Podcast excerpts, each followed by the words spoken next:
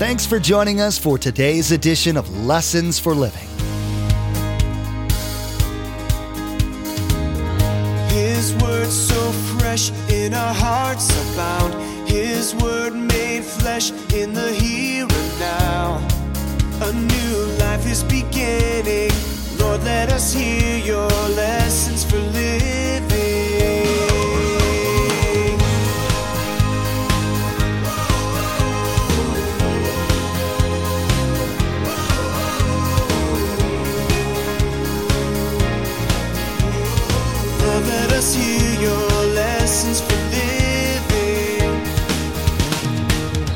By the way, you can't wait to ask God for forgiveness until you feel like it, because you'll never feel like it.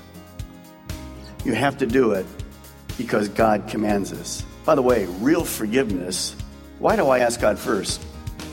Because real forgiveness starts with God. And then when I'm forgiven from God, He promises to give me the strength to ask this person to forgive. Anger and hurt are such strong emotions. People can and do commit horrible crimes driven by those two feelings. When someone does you wrong, the last thing you want to do is to give up the right to hurt them back, which is what forgiveness is. Pastor Mark will be teaching today about the power of anger, which is a twin to the desire to murder. You'll find out about why God said not to murder, why the road that ends at murder starts with anger and hurt, and how to let God help you to forgive. Remember, there's quite a few ways to receive a copy of Pastor Mark's teaching. We'll be sharing all that information with you at the close of this broadcast. Now, here's Pastor Mark in Exodus chapter 20 as he continues his message Respect life, no anger.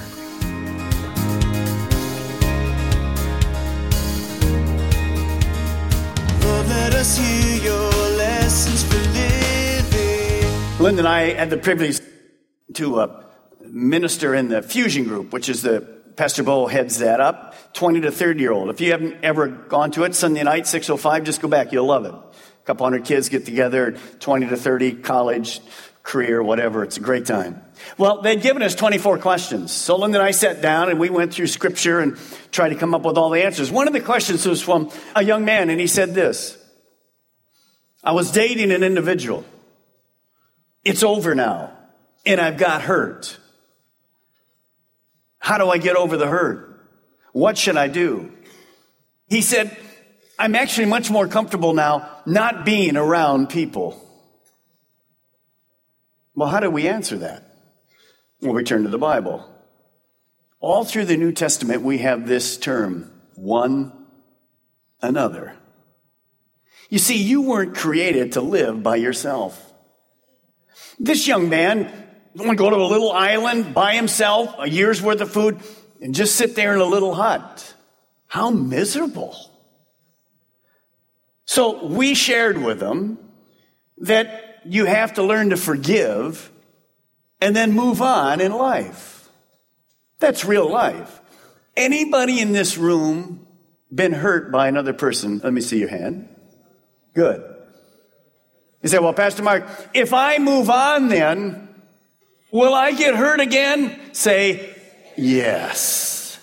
How do you know that? Real life. So they can't be avoided. You can't put yourself into a little shell and don't be around people. That'll hurt you worse than the rest. So what do we do? Well, we have to learn to handle the hurts. I was raised in a pastor's home. Very often, pastors' children never serve God because they see all the hurt that goes on. I never thought I'd be a pastor, but my grandpa was, my dad was. Oh, I saw all kind of hurts, hurts you wouldn't even mention. You wouldn't even want to think about that people caused my parents. And of course, my parents weren't perfect. They caused people hurt. But I watched my mom and dad live positively, not be critical, not be negative. That's why I'm in the ministry today. I know I'm going to be hurt. I've been hurt. Our kids have been hurt. I've hurt you. You'll hurt me. But over all of that, God's good and we can move on from that kind of stuff that happens. So I have to learn to deal with it. Don't be unrealistic.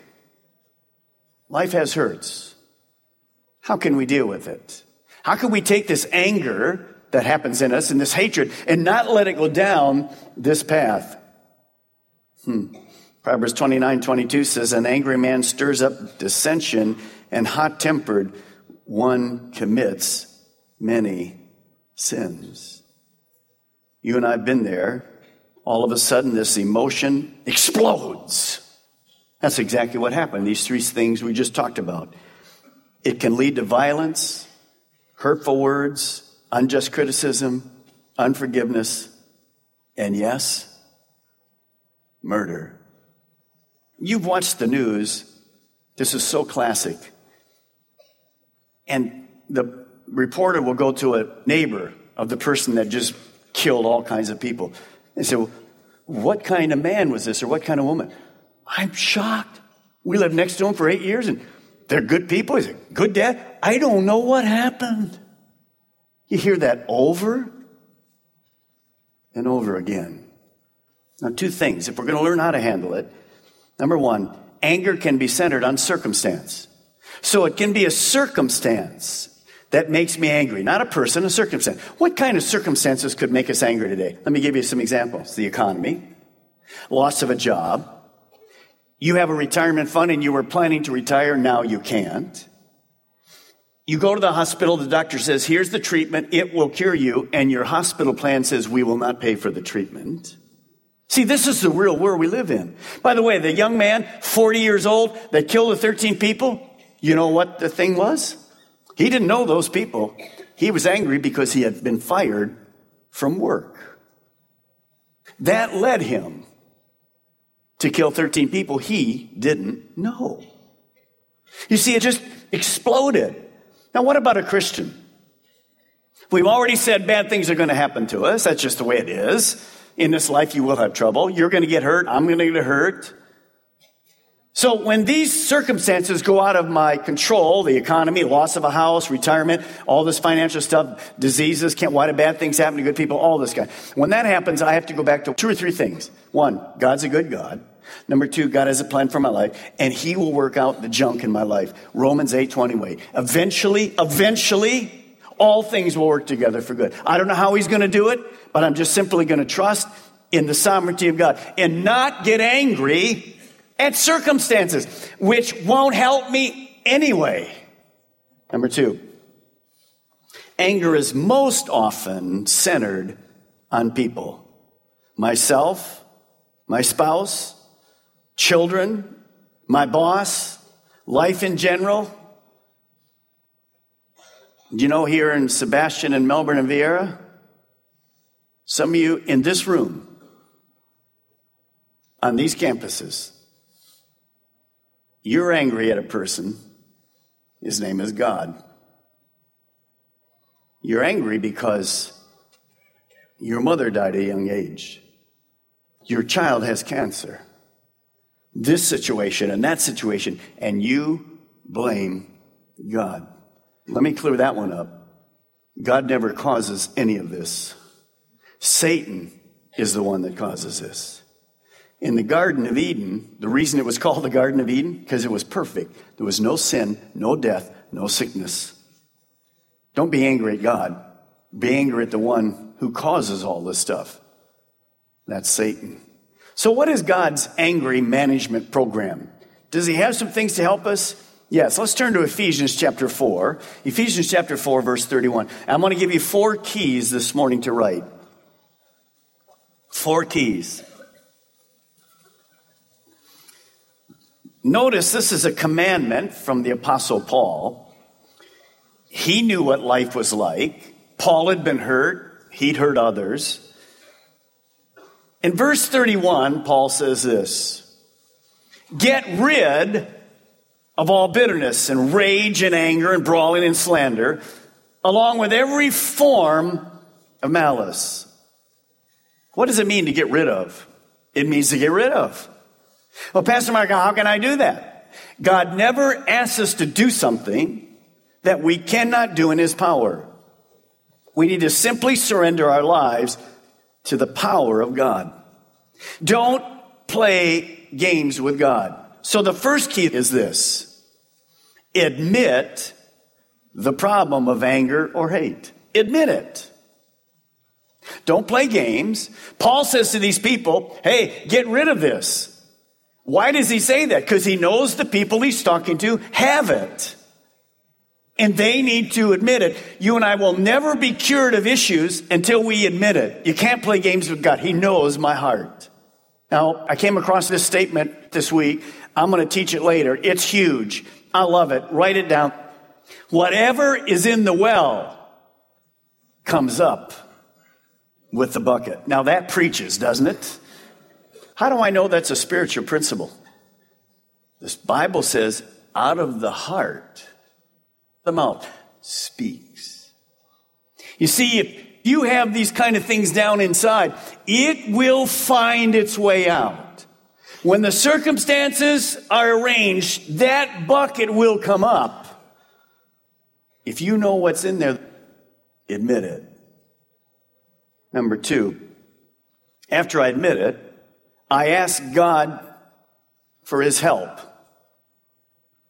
And then I rely on his power. Now, why do I say that?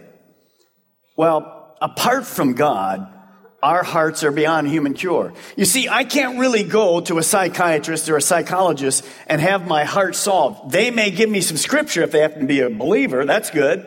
But the only one that can cure me is the guy who can cure my heart. And who is that guy? Almighty God.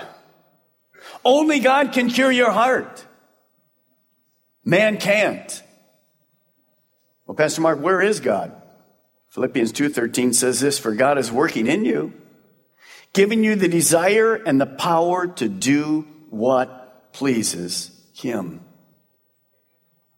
Only God the Almighty can change my heart. By the way, He will.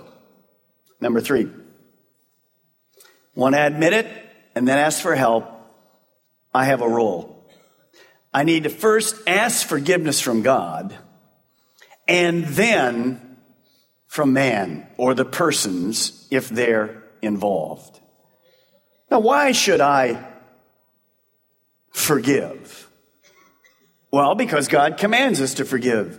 Mark 11, 25, when you stand praying, if you hold anything against anyone, forgive him so that your Father in heaven may forgive you your sins. Now understand this.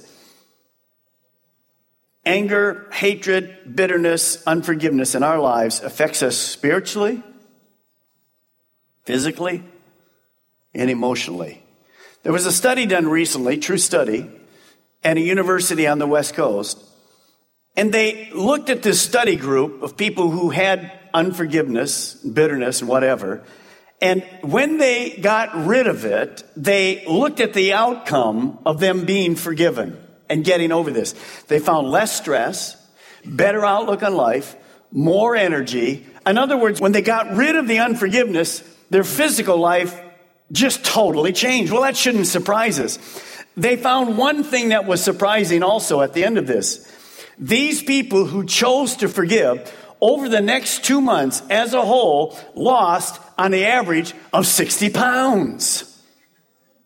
No, I just threw that in just to see how you would be doing. Because I know what some of you are doing. Praise God, I'll forgive. Is that the answer? No more Weight Watchers? Praise God. No, that's just me talking. gotcha, didn't I? I'm glad I came to church. Praise God. No more curves. All right. No. But the truth is there. Do you know how many of us are miserable in spirit, in our emotions, in physically? Because of this? You don't even want to know. God knew. By the way, you can't wait to ask God for forgiveness until you feel like it, because you'll never feel like it. You have to do it because God commands us. By the way, real forgiveness, why do I ask God first? Because real forgiveness starts with God.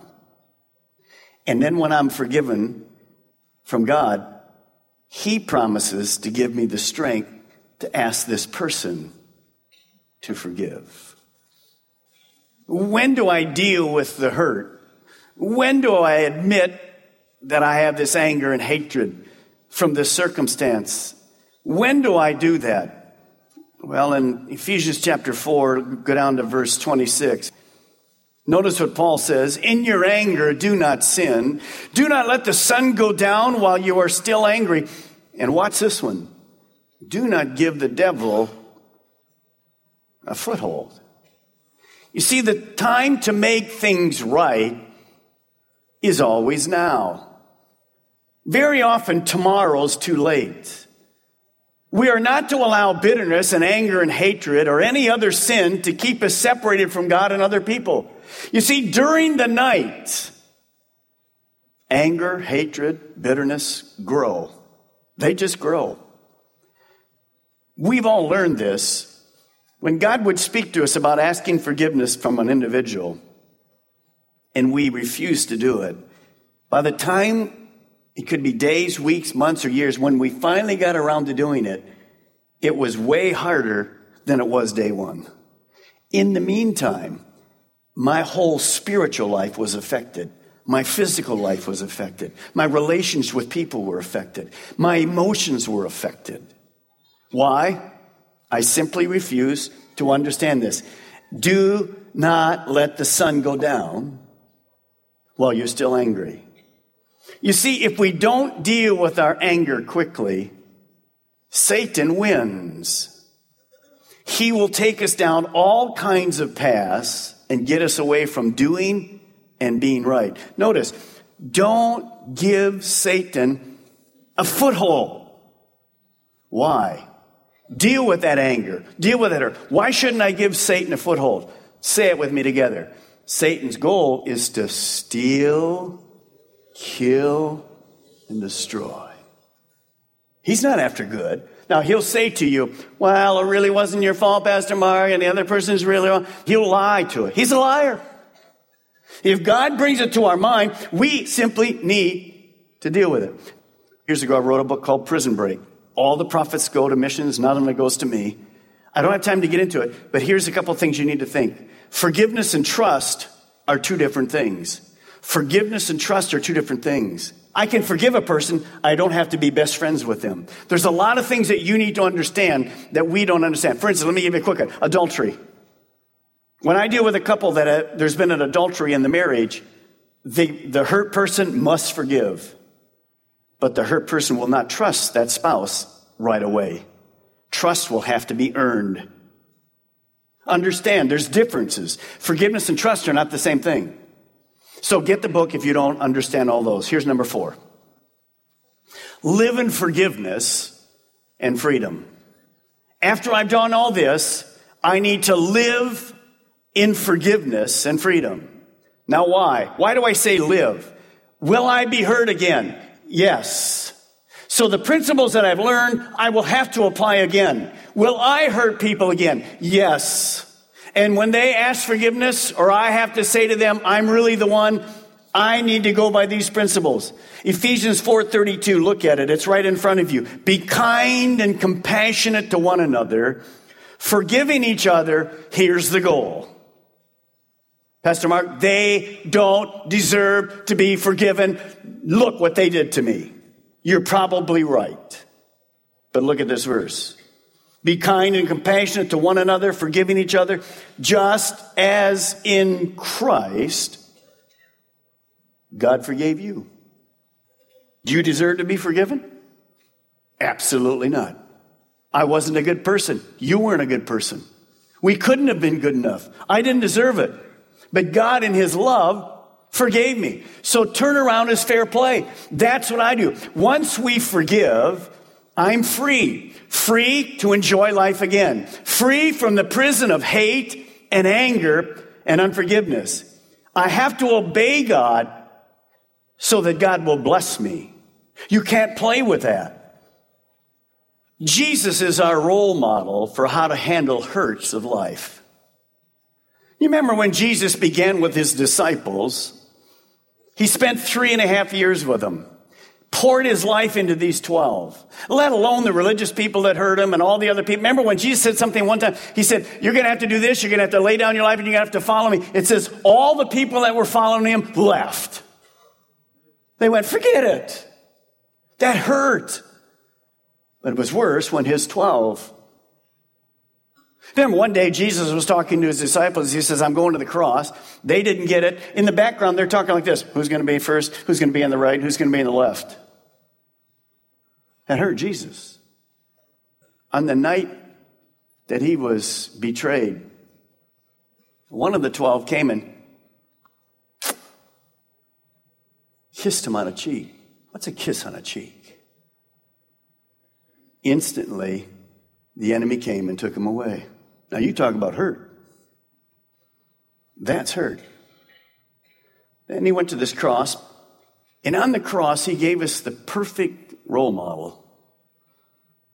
As he looked down, you know the words Father, forgive them, for they don't know what they're doing. Would you be able to say that? Now, without God's help, not a chance. The people have just put me up there, beat me, absolutely lied about me, all those people there gloating. And he says to them, Father, forgive them. That's the God we serve. That's the lifestyle Jesus wants for you and me. Too hard? Mm-mm. Just obey in his power in his strength. By the way, you know who he was forgiving? He was forgiving all the people, but specifically the Romans and the Jewish leaders, because the Jewish leaders who religiously kept the Ten Commandments had broken commandment number six Thou shalt not murder the very commandment they were proud about. As Jesus died, they murdered him. But don't look at the Jewish people. I murdered him. But bottom line, Jesus gave his life willingly. He could have stepped off that cross and got revenge instantly legions of angels. that he laid down his life for you and for me so that I could relate to a loving God. But even more, I could relate to people that are around me in the church and a neighbor in your neighborhood that's filled up to here and who knows what he or she will do. God, help us to go to those people. Today, Pastor Mark taught about hurts. You heard how hurts can develop into bitterness and anger. You were told that anger is like murder in the heart, which is why Jesus condemned anger. Pastor Mark told you about how to handle it when other people let you down or do you wrong. You were reminded that there's a spiritual aspect to anger too. Satan wants you angry. We know social media is a big part of everyone's lives, and it's a great way to stay connected with each other. We'd like to add a little bit of joy and Jesus to your Facebook and Twitter pages, so come like and follow us. You'll be able to keep up to date with all the latest information about Pastor Mark, the Ministry of Lessons for Living, and the church behind it, Calvary Chapel, Melbourne. Visit lessonsforlivingradio.com and follow the links to connect. That's lessonsforlivingradio.com. This finishes Pastor Mark's message Respect life, no anger. Next time, he'll begin his teaching, Sexual Purity, where he'll be talking about God's command against adultery. You'll hear about God's original intent for sex and when and where sex should be taking place. You'll be reminded that God invented sex and has wonderful intentions for it. You've been listening to Lessons for Living with Pastor Mark Balmer of Calvary Chapel, Melbourne. Please join us again here on Lessons for Living, and together, let's do life right.